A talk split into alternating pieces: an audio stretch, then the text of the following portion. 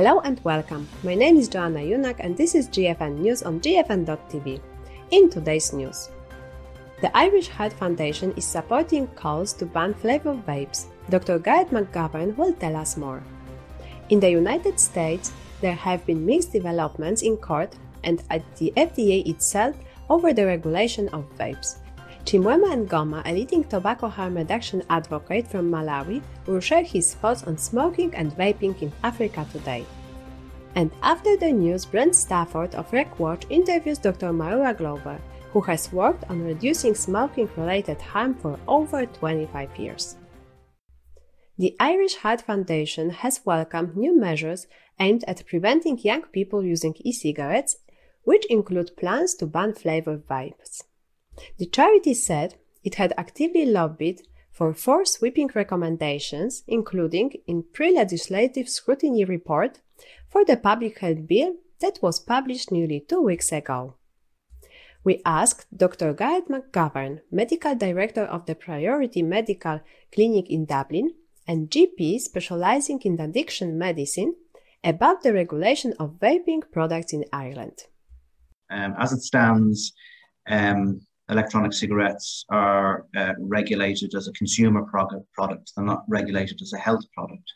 Um, so they, they're not under the same sort of things as kind of convention, you know, the same regulations as uh, nicotine replacement therapy, you know, patches and gums, etc.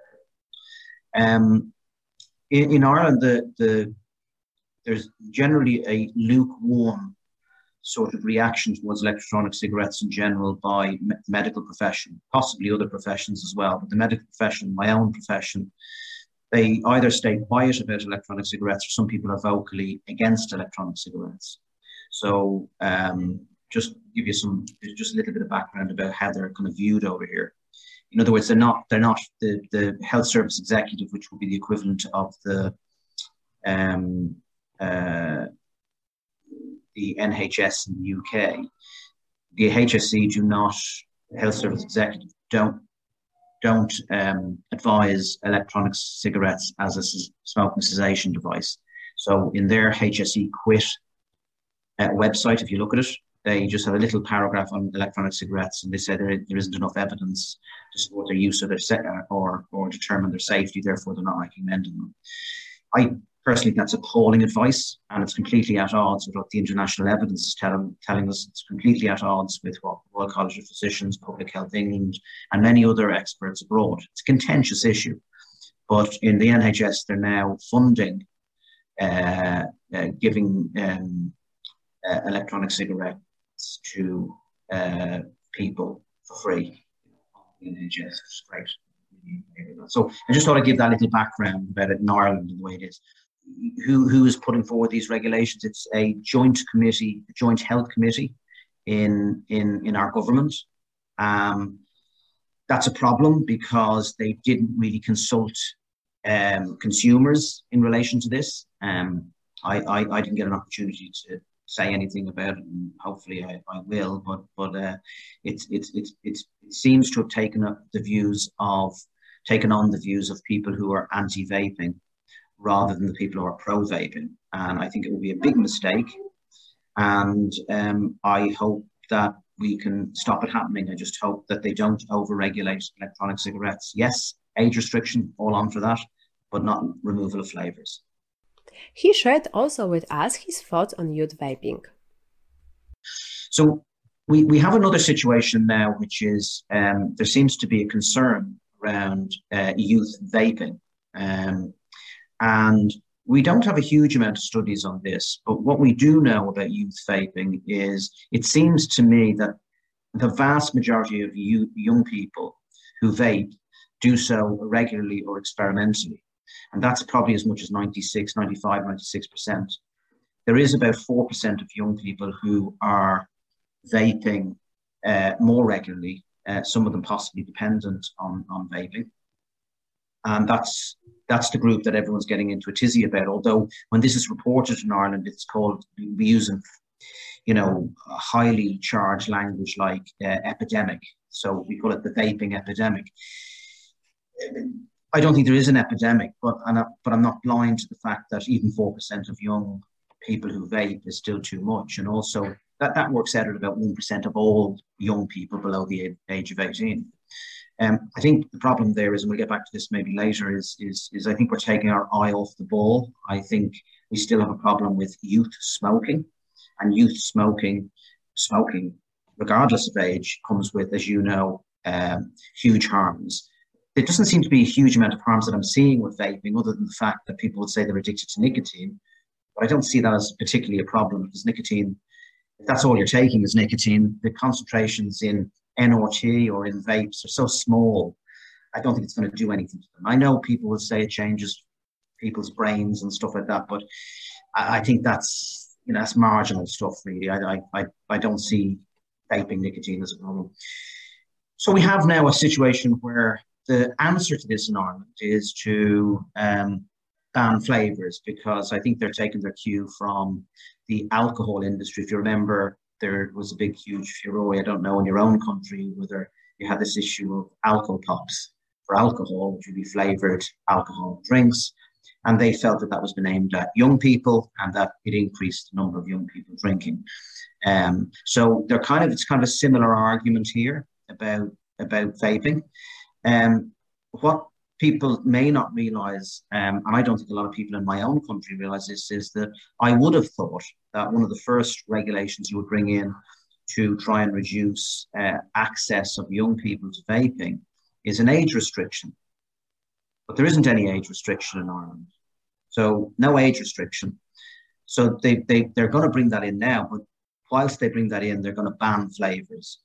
So, they're going to ban flavors, and we know from research internationally that flavors are a very key component for people to use electronic cigarettes. Yes, some people like tobacco flavors, but very many people like like other flavors, and it's flavors that uh, gives them the opportunity to have a quit attempt. I have to say that smoking is a tremendously difficult habit to overcome, and anything that helps a smoker overcome smoking has to be really, really kind of um, supported.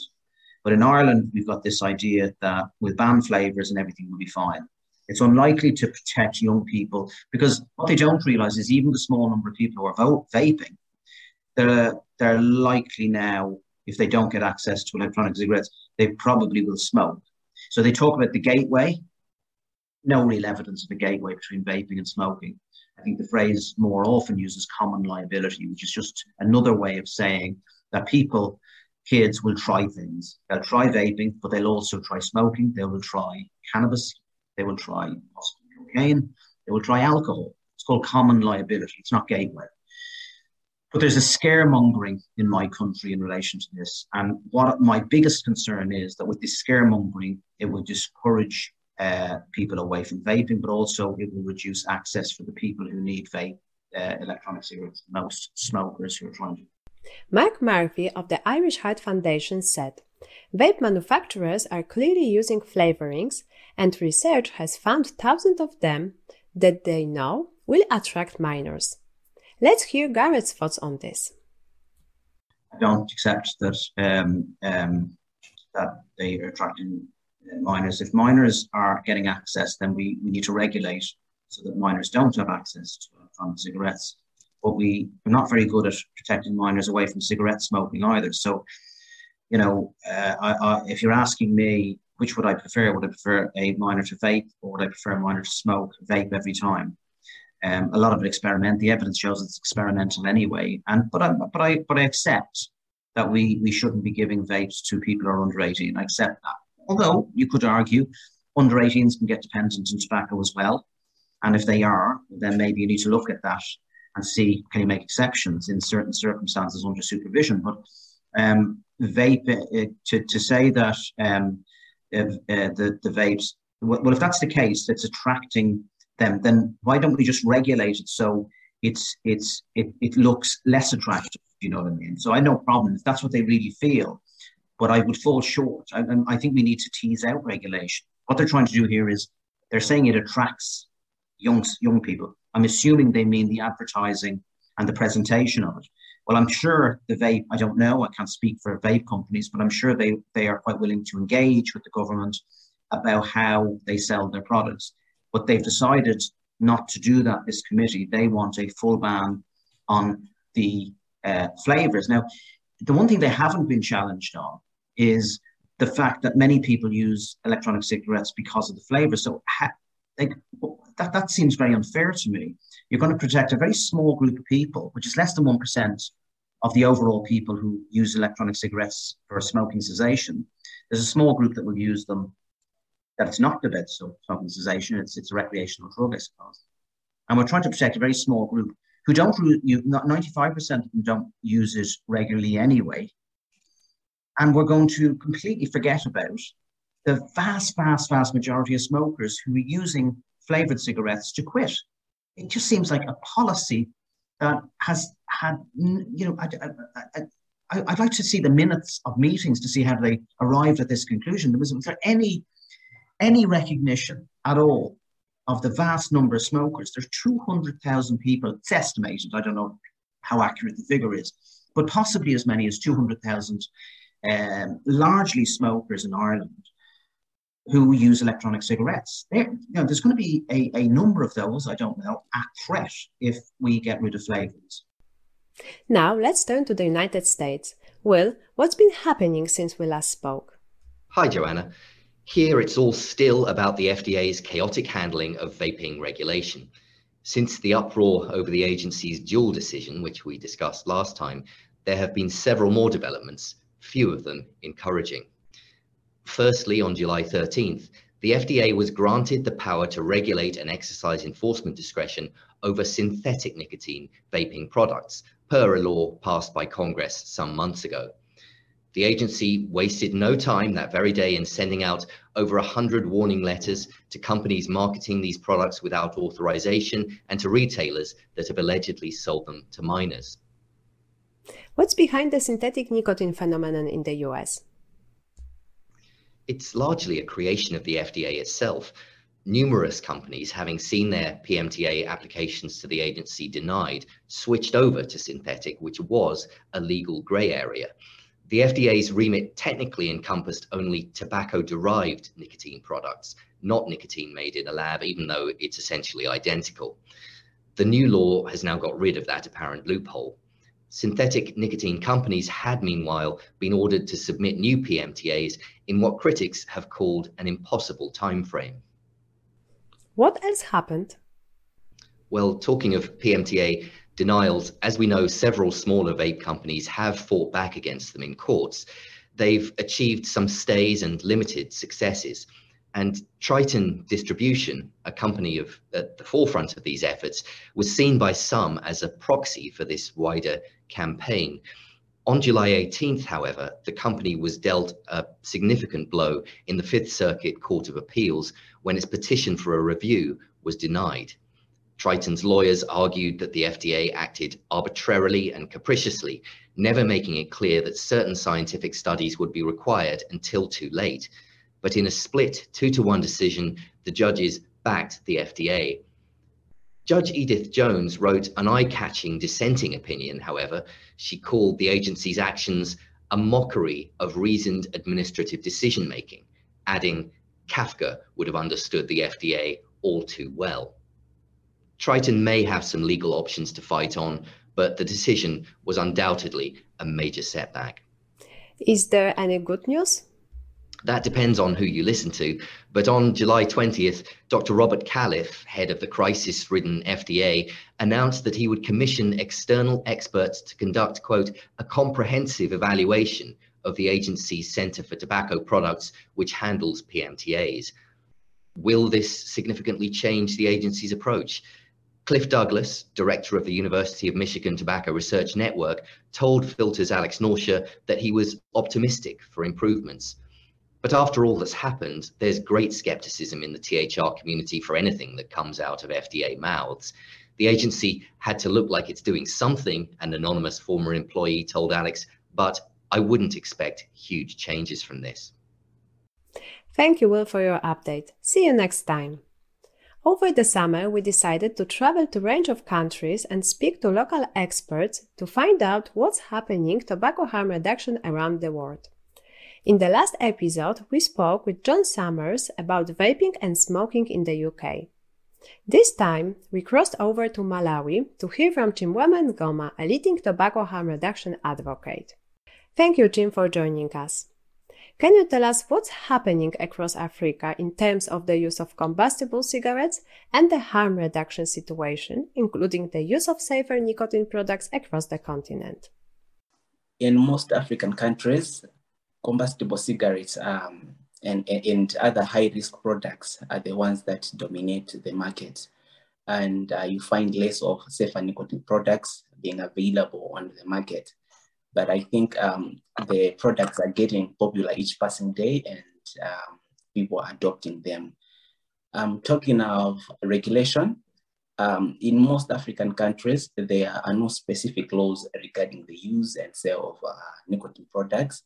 Uh, but I know of uh, some countries like Uganda that have uh, banned the sale of uh, um, uh, electronic cigarettes. And I know of uh, some countries like Kenya and South Africa, which have been trying to come up with uh, regulation on electronic cigarettes and other safer nicotine products. On availability, I would mention Kenya as one of the, or the, or maybe the, the, the only African countries. Uh, I mean, I would mention Kenya as uh, one of, or the only African country where uh, there is a bit of diversity when it comes to safer nicotine products. Um, in Kenya, you find uh, vaping products, and um, before the sales were suspended, uh, they also had nicotine pouches known as LYFT. Uh, but the problem in Kenya is that when they take a step forward in the right direction, they later on take a step or more backwards. For example, uh, the diversity of safer nicotine products, uh, the availability of vaping products and uh, LYFT in Kenya would be considered as the right uh, step in the right direction. But the prohibitory tax measures uh, on the products is just progressive. So yeah, um, we, we, we can talk about the diversity and availability of um, electronic cigarettes and nicotine pouches in Kenya as um, something that is good and they're doing better.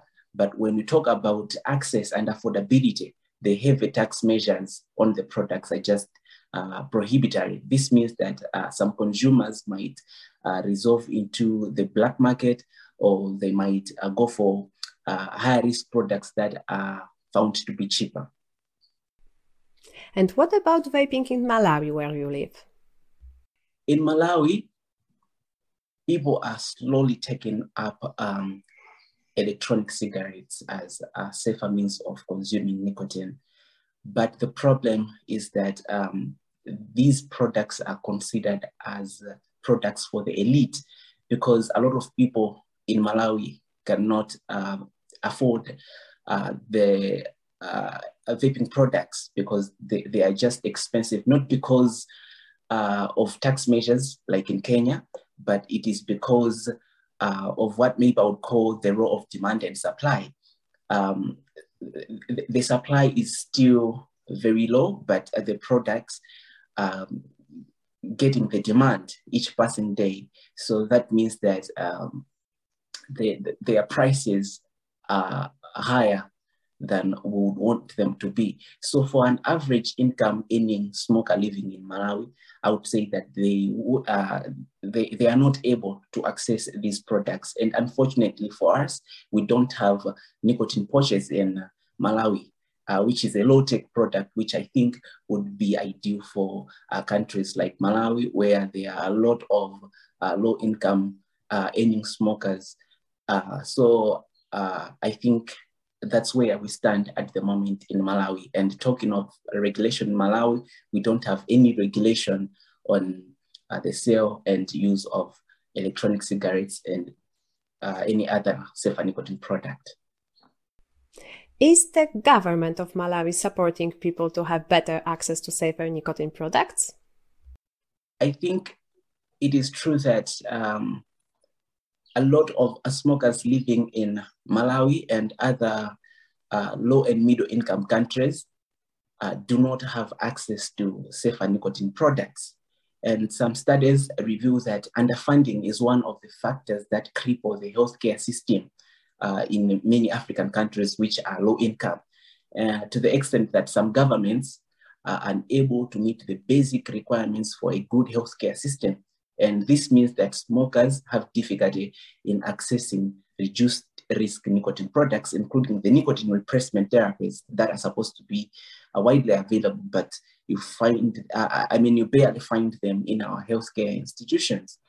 And what we expect is that governments in Africa um, embrace tobacco harm reduction, which would be easier for them to implement at minimal cost to um, the government itself and the taxpayers, because mainly what happens is that the science and research on tobacco harm reduction is mainly done by the industry and not the governments. And the consumers fund their own nicotine use. If they want cigarettes, they buy uh, by themselves. And if they would want uh, safer nicotine products, they would get them by themselves.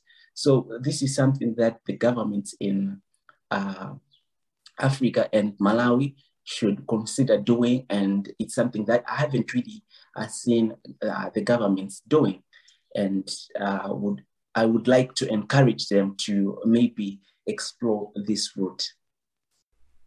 Bloomberg funded organizations operate in many African countries, and these organizations tend to act against the interest of tobacco harm reduction. Can you tell us more about what they do and how they are affecting the situation in the countries where they are active? The philanthropy is, uh, to some extent, trying to impose uh, the Western tobacco control measures on Africa which are not only expensive, but complex to implement for any resource stretched government in Africa. Like I mentioned earlier, that um, there is a bit of underfunding. And uh, in a resource uh, economies, it is very rare for countries to prioritize tobacco control or tobacco harm reduction. So um, the, the, the, the Bloomberg funded organizations available in Africa to some extent are simply trying to uh, propel their ideologies. And uh, what bothers me the most is that the philanthropy funded organizations propel uh, misinformation that nicotine causes lung cancer and uh, that safer nicotine products are as harmful as uh, combustible cigarettes, uh, deliberately ignoring the science and evidence. And we all know the um, effects of misinformation. For example, that time we had the EVALI outbreak, there was misinformation that the EVALI was being caused by vaping nicotine products. Uh, it was later on disproved, uh, disproved but uh, what we see and uh, what is happening here in Africa is that some, some people are still uh, arguing basing on that misinformation about uh, the EVALI being caused by uh, electronic cigarettes, which is causing more harm uh, than good. So uh, I, I, I think these Bloomberg funded organizations are on the forefront in propelling misinformation, which I think is uh, something dangerous to public health and it, it might cause um, a, a, lot of harm to the healthcare uh, system here in Africa. And there is another group uh, believed to be funded by the philanthropy, uh, which is just there to attack and discredit anyone who say anything good about tobacco harm reduction. Um, I, for one, have been attacked and have been uh, uh mentioned names and all sorts of things basing on misinformation, disinformation, and propaganda, and not basing on what the science and evidence says. So there is this uh, uh, happening. There is this thing happening in Africa, uh, which I think uh, is uh, something terrible and it should not happen. And everyone should follow science and evidence. And that is what should inform our arguments and the uh, policies that African countries develop. Before we go over to Brent for our RegWatch GFN TV interview, we've got some news to share with you. Do you want to enjoy the latest developments in tobacco harm reduction while you are on the go? Because now you can. From now on, each episode of GFN News will be also available as a podcast. Find us by searching for GFN News on SoundCloud, Spotify, and Apple Podcast. Stay informed on the tobacco harm reduction around the world while you are cooking dinner, at the gym, or on your commute. And now we go over to Brent Stafford and his guest, Dr. Marewa Glover. Marewa has worked as a policy analyst, a coordinator of National Tobacco Control Program, a smoking cessation trainer, and for over 17 years as a researcher. She has also chaired numerous committees and organizations, including End Smoking New Zealand. In today's interview, Marewa will share her thoughts on nicotine vapes in New Zealand. Over to you, Brent. Hi, I'm Brent Stafford, and welcome to another edition of RegWatch on GFN.tv. We're here in Warsaw, Poland for the Global Forum on Nicotine, GFN 22. In a minute, we'll be speaking a fascinating conversation actually with Dr. Marewa Glover. Now, New Zealand is a country that's had an up and down relationship when it comes to nicotine vapes. For a while, it looked not so good. But about a year ago, they passed legislation, new regulations that made nicotine vapes legal. And things look pretty good. Or does it? We had you back on the, sh- on the show about a year or so ago, and it wasn't for a great story. I think we titled that Shunned. Mm. Let's jump right into it. You know, what's been going on with your battle in New Zealand? In New Zealand, well, I just continue on with my work and my studies. And of course, with uh, lockdown, couldn't go anywhere anymore. So uh, any studies involving face to face had to be shelved and put on hold. And so most of it has been desk work. And but there's been some big changes. We had the vaping regulation go through, so that was a huge relief. The government has been running a vape to quit campaign, so, uh, encouraging people to, who smoke to switch to vaping. So, it was a real 180, wasn't it? It was, well, they had the campaign made some time before, but uh, really needed the regulation to go through before they could launch it. So, once the, that went through, they launched the campaign, and we have, you know, the smoking rates are going down, and then you see on the graph as the smoking rates come down, the vaping rates are going up almost, you know. Yeah, it's, it's a perfect kind of picture showing that vaping is displacing smoking. Which is excellent news. So, what happened to you professionally? Oh, I just keep doing my work and, and pumping papers out. Uh, it, it, it's been difficult to get published, but I know that that's across a lot of sectors once, you know, with the pandemic, researchers just all turned to writing about the pandemic, writing about COVID, and a lot of research money and focus and effort just all switched away from whatever people were working on. Uh, and there's been concerns about that in the scientific community.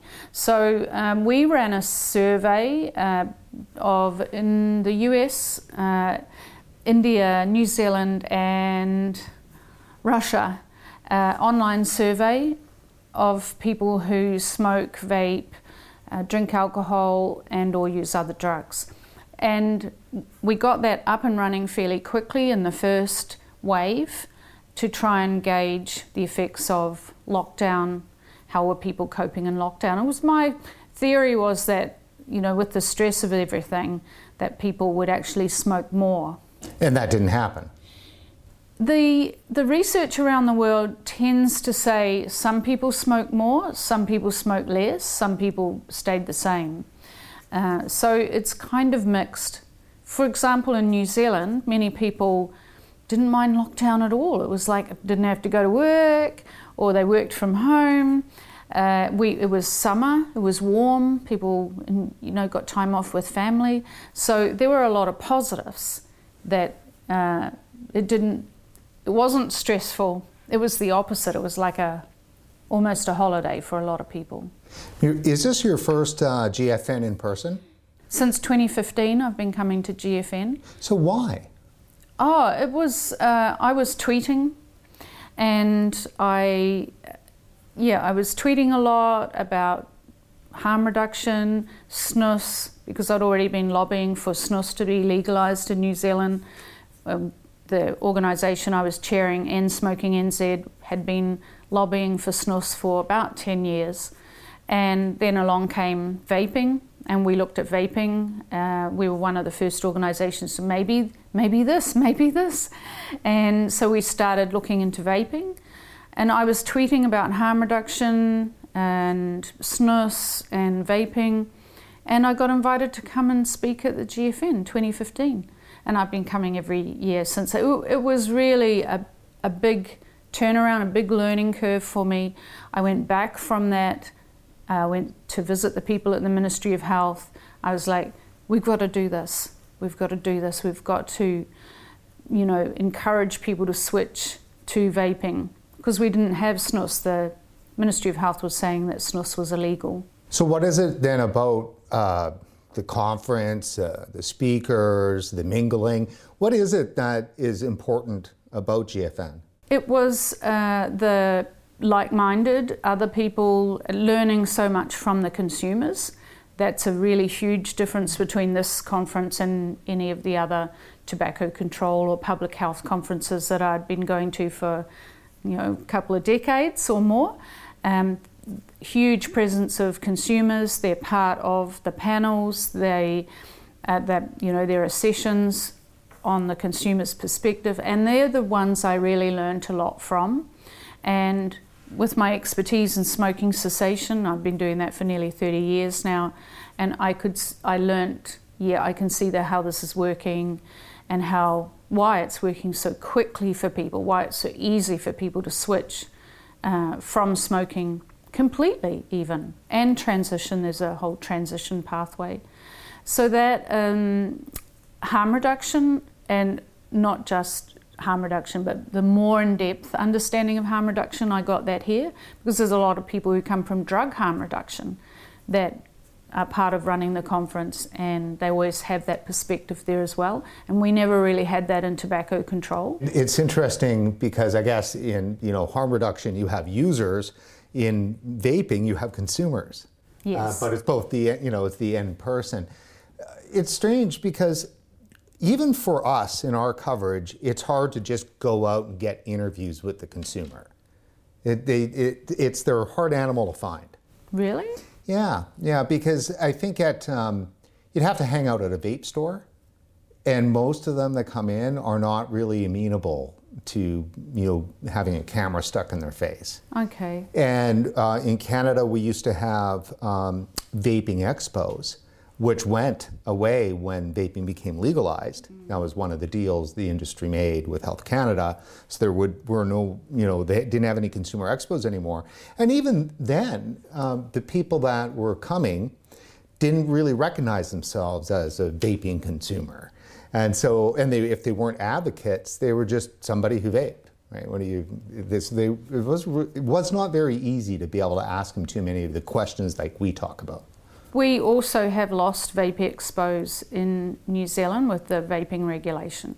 So the vape meets uh, that were smaller local meetings um, and small regional kind of vape expos or vape meets. I began going to those. I don't know, that might have been around 2015 as well, or the first one was after that.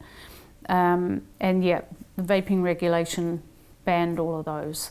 So that's a real loss. Why is it that the regulators, you know, at least in Canada and New Zealand, you know, got rid of the expos? And why is it that the industry rolled over on that? Because it seems to me that those are extremely important events because they not only drive business, but they drive lifestyle.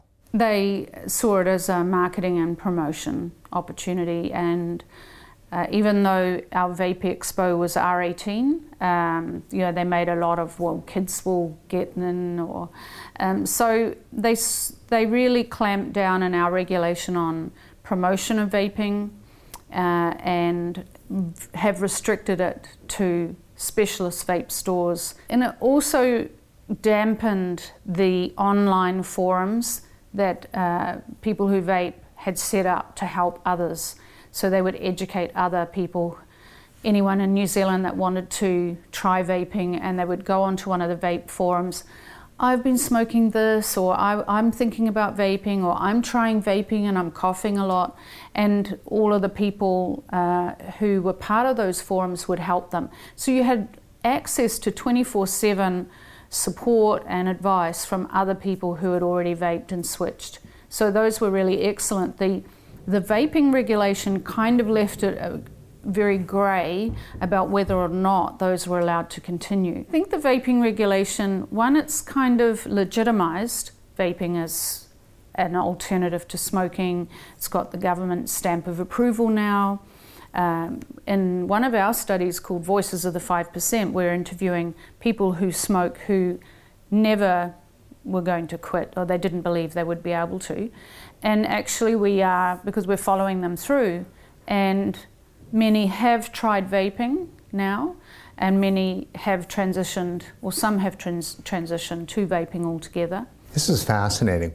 So, I mean, there was a time when it looked like New Zealand wasn't, you know, so much in favor of vaping, and then that was what I meant by the 180. Is they kind of all of a sudden they they really got behind it, and now it's a couple of years now, isn't it? I guess that that when did the regulation pass? I think that only passed last year. So last year. Yeah. Okay. I bring this up only because in Canada, right, we passed legislation. It became law, and then it didn't last more than six months before it, you know, suffered under the moral panic of teen vaping, mm. and then EVALI, and you know, we're looking at in Canada here now complete destruction of the industry by the very government that legalized it. Yes, so when I went back from GFN 2015, I went to see the Ministry of Health. The um, head of the tobacco section was dead against it.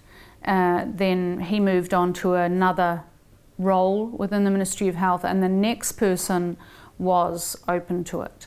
So she was much more focused on this. You know, this could actually bring down, especially Maori smoking rates, which Maori women's smoking rates are still the highest in the country. And uh, yeah, so things began. It really did come down to well, that person was against it, and this person was very open to it. This could be a solution to more rapidly reduce smoking rates, which it has. It has done that. Is it getting the recognition for doing that in the regular mainstream media? Oh, totally, totally. I mean, there are a lot of people in media who were smoking. So many people, you know, if I was interviewed by reporters, they were either vaping or they'd given up smoking, gone on to vaping, and now didn't vape either. So media have a lot of people who don't, don't you know about that? The high smoking rates among people who work in media? Oh, well, yeah, that and drinking and a few other things, I'll tell you. Yeah. Well, that's amazing. I mean, it's like a, I can't believe that story. It's such a good news story. I can't even possibly imagine it, you know, say for an American or a Canadian. Because the media hates vaping. Right. Well, no, a lot of people in the media in New Zealand have been smokers uh, and have switched. So, no, they totally got it. And m- many people in public also got it. It was like, well, why would you ban it? Um, but it's, it's safer, isn't it? So it's going to reduce harm, isn't it? So it's really only the uh, staunch prohibitionists and anti-tobacco, anti anti-nicotine um, tobacco control people who continue to put out misinformation about nicotine, continue to ramp up, try and ramp up this panic about youth vaping, and, and they just keep pumping that out there. But there's only really, they're a real minority. And some of them have switched, you know, when they saw that the horses bolted, they're not going to get this ban, and now suddenly they're the experts in vaping, and then they're winning all the research funding uh, to study vaping. That must be maddening. Yeah. it's um, we, you've got to watch them because we know that really they hate it. Uh, and so then you've got to worry about well, what sort of research are they doing? How it's biased? Um, how are they going to be treating these people who who smoke and or vape?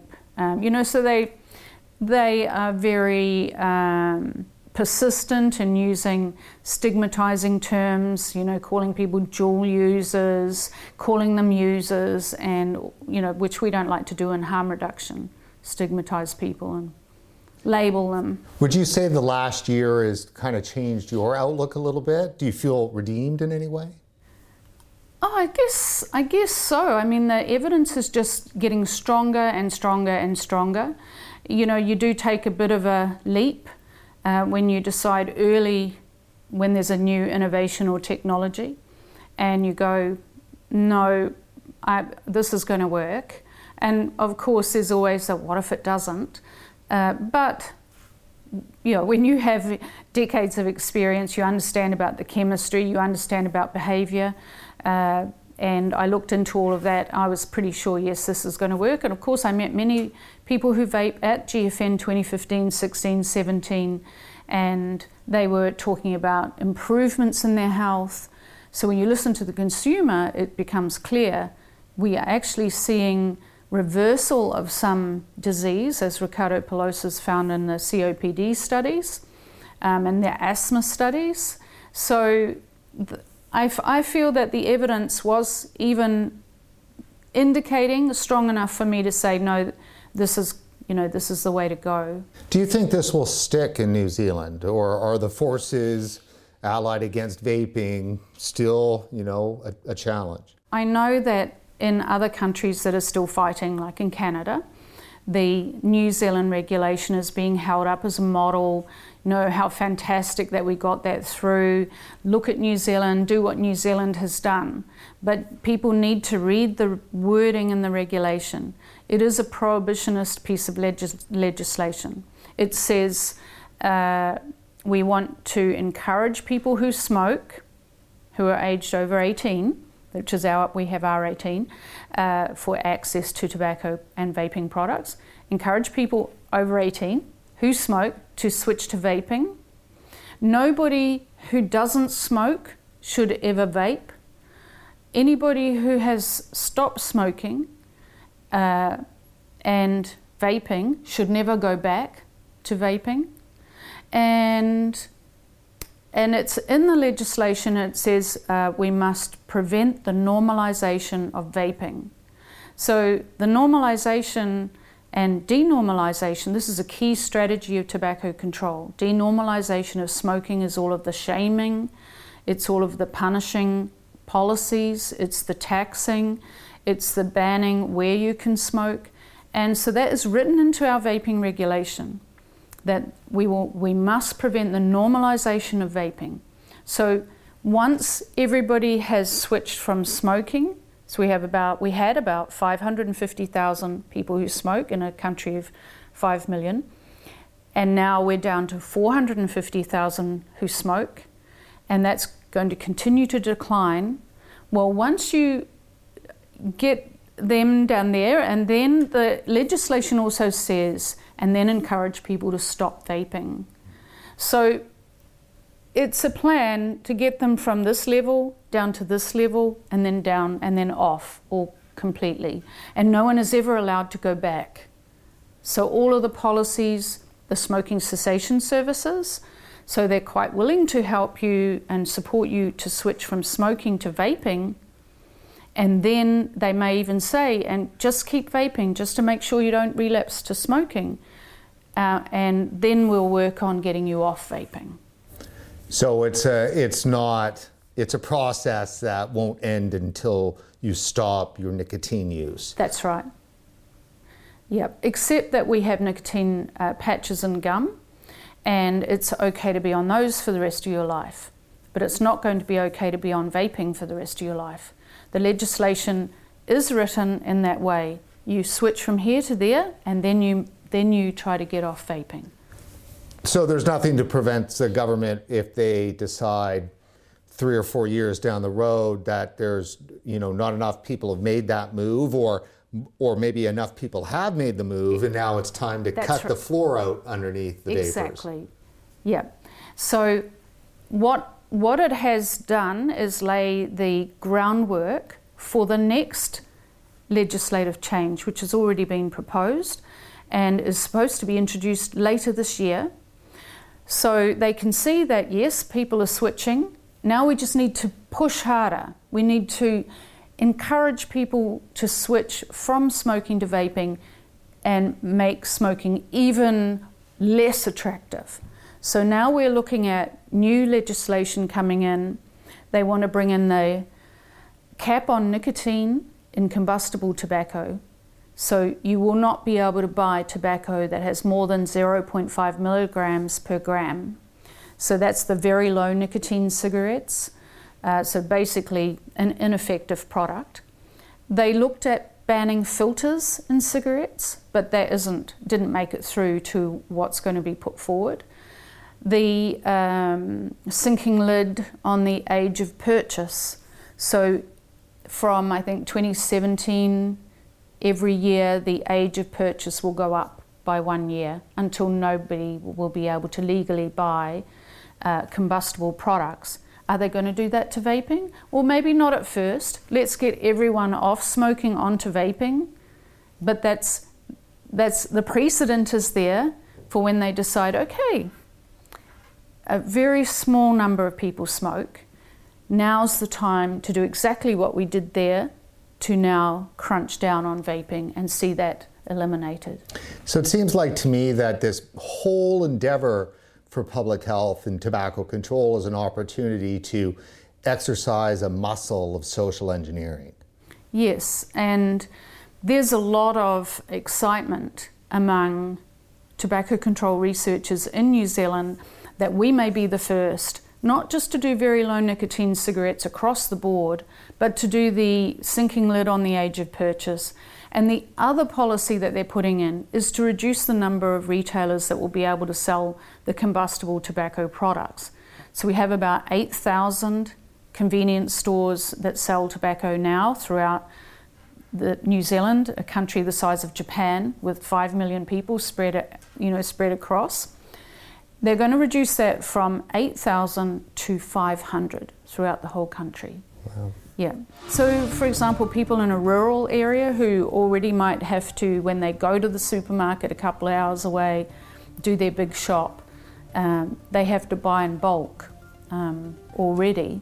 Well, will there still be a shop there that will be selling tobacco? Uh, so, these are novel policies and many people don't actually know because it hasn't been done anywhere else what the ramifications will be or the consequences. Boy, this interview sure changed for me. There was a moment there early on, I'm going, wow, things really have made a difference in New Zealand and this is amazing, but we're really not talking about that at all. This is a quick march to a boot, you know, on nicotine users complete elimination of nicotine use in any form, yes.